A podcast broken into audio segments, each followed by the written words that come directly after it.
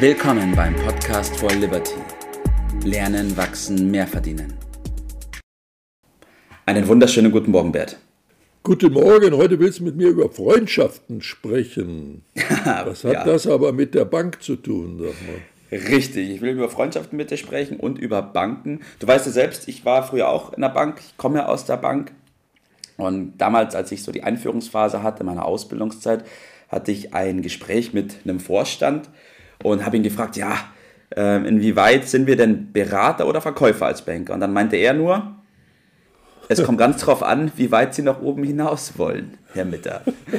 Und das habe ich mir damals dick hinter die Ohren geschrieben. Und das will ich heute auch als Grundlage für unser Gespräch nehmen, weil ich glaube, dass die Menschen im Großen und Ganzen oft ein falsches Verständnis von der Bank und auch der Aufgabe der Bank haben.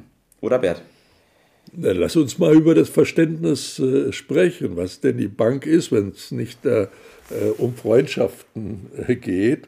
Äh, wir kommen später nochmal auf das Thema Freundschaft äh, zurück. Was ist die Bank denn? Äh, also wenn man da nachguckt, dann stellt man fest, es ist definiert als ein kaufmännisches Unternehmen. Okay. Mit einer speziellen Aufgabenstellung, wie es andere Unternehmen auch haben.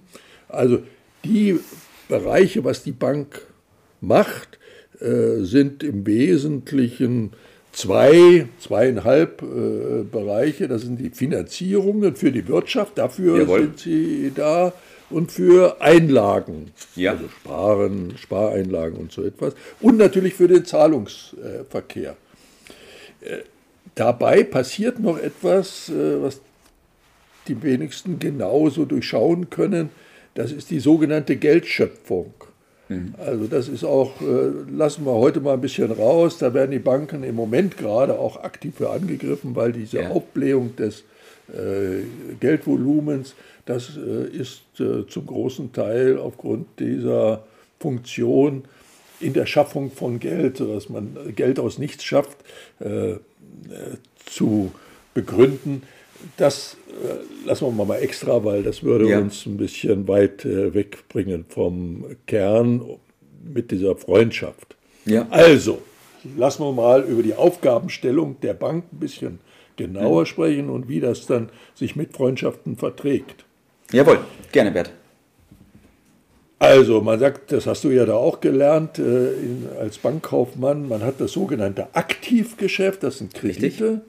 Und das Passivgeschäft, das sind die Einlagen. Mhm, so ähm, ist es.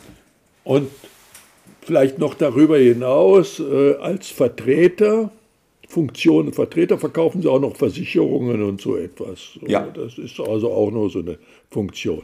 Bei dem Geschäftsbereich der Banken geht es, äh, das, hat, das ist das Produkt, das Produkt hat einen Preis und der Preis ist bei Banken üblicherweise der Zins. Jawohl.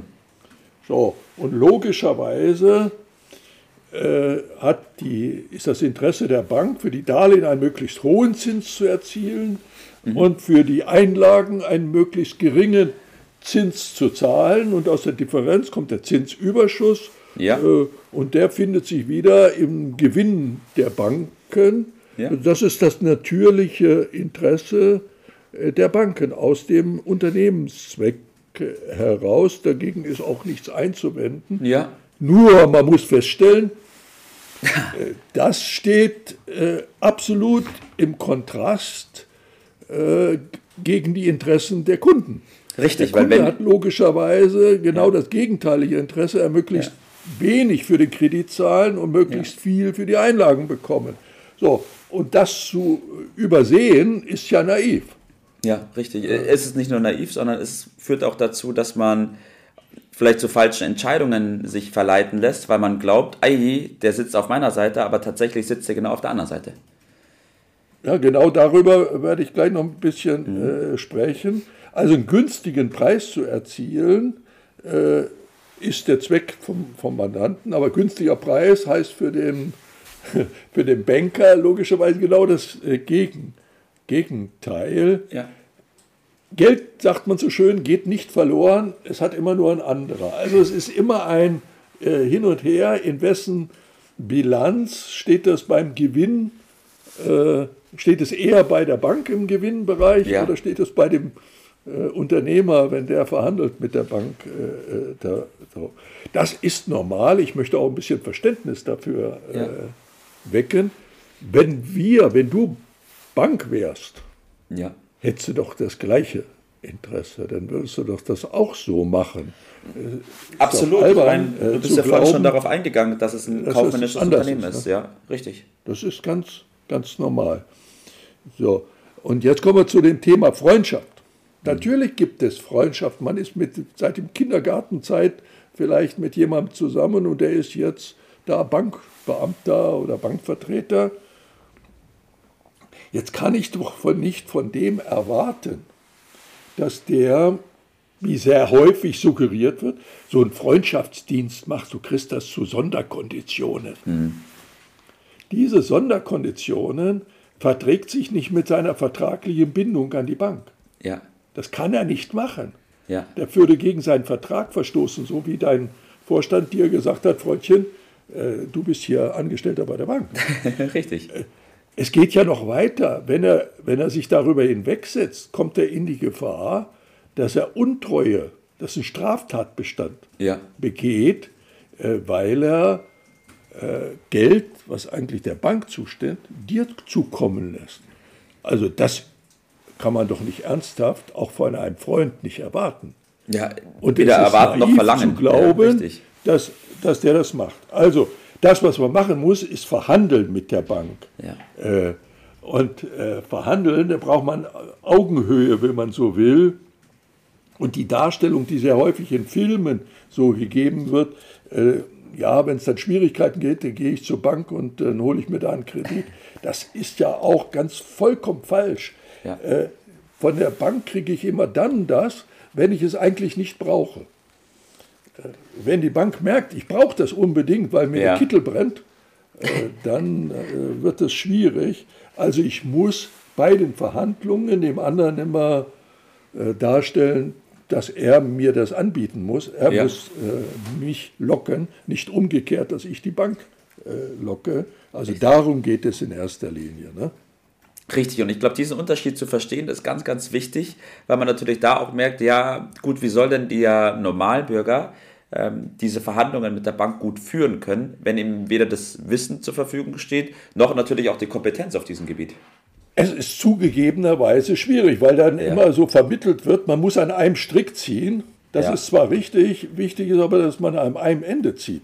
Äh, äh, und nicht die Bank auf der einen Seite und ich auf der anderen Seite. Ja. Und da habe ich natürlich gegen die Institution Bank als Normalbürger relativ schlechte Karten. Ja. Und die Lösung besteht darin, dass ich jemanden brauche, der mir dabei behilflich ist, der erfahren ist in den Verhandlungen mit der Bank, der ein Gleichgewicht auch vom Know-how darstellt.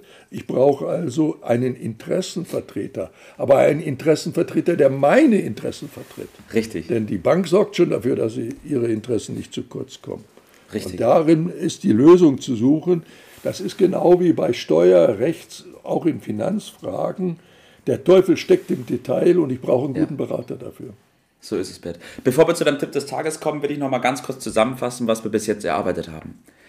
Der Bankberater und die ganze Bank, die haben ein Interesse und zwar ein Eigeninteresse. Sie sind ein kaufmännisches Unternehmen und verfolgen dieses genau. Geschäft genau. auch. So. Mhm.